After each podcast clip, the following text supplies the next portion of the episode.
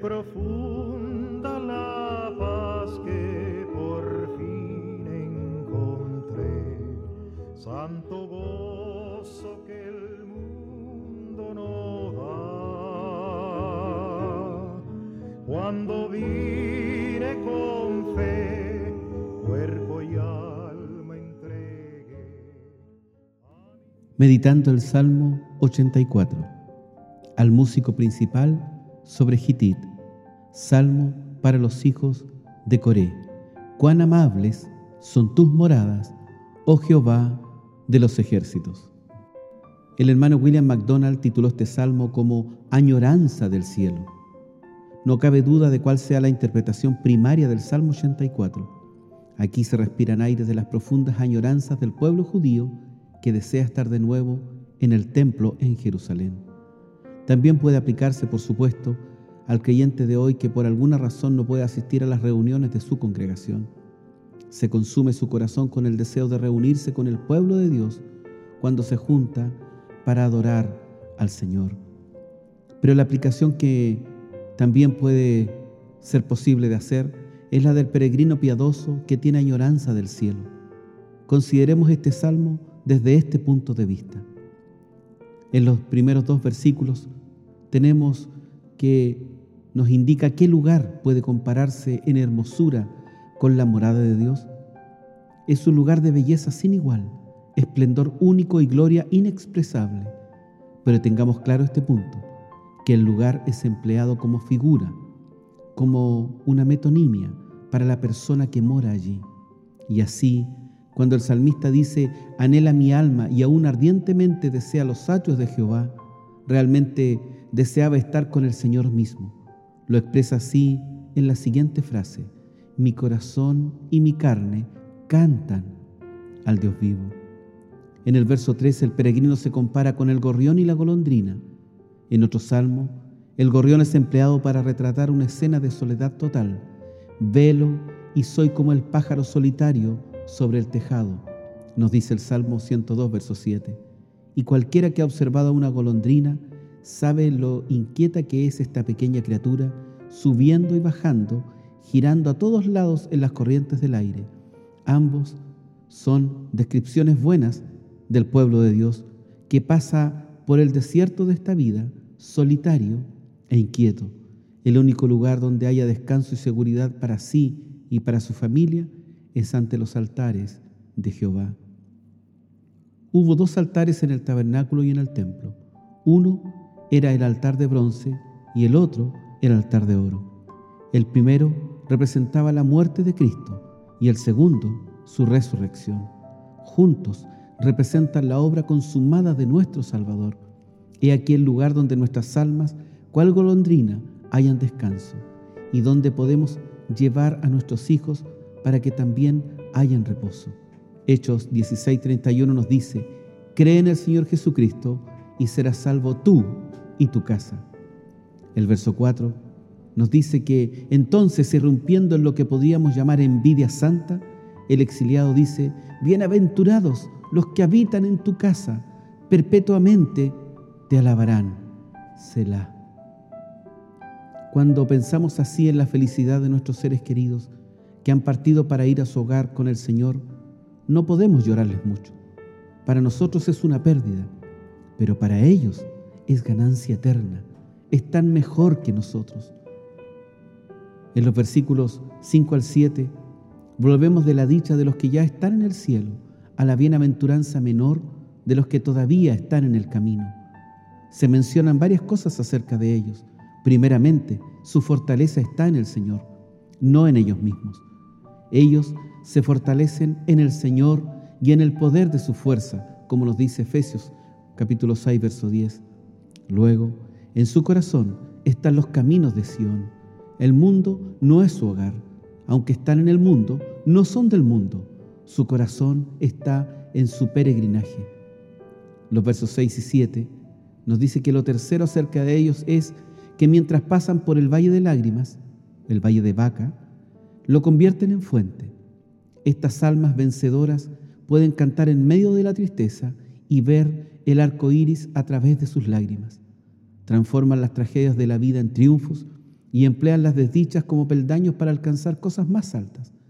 El secreto de su victoria sobre las circunstancias se halla en esta frase, cuando la lluvia llena los estanques.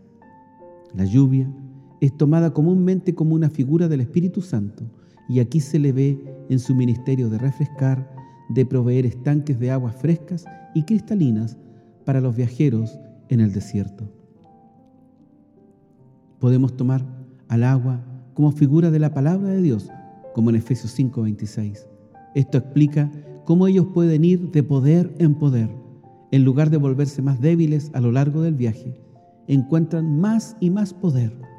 Aunque la naturaleza externa se va desgastando, la interior se renueva cada día. Ver 2 Corintios 4:16. Entonces aparece una nota maravillosa de certeza. Verán a Dios en Sión. No cabe duda. El viaje por el desierto será coronado al final con el gozo de ver al Rey en su hermosura. En el verso 8, el salmista irrumpe en una oración apasionada. Se dirige primero a Jehová, Dios de los ejércitos, y luego, en el siguiente respiro, al Dios de Jacob.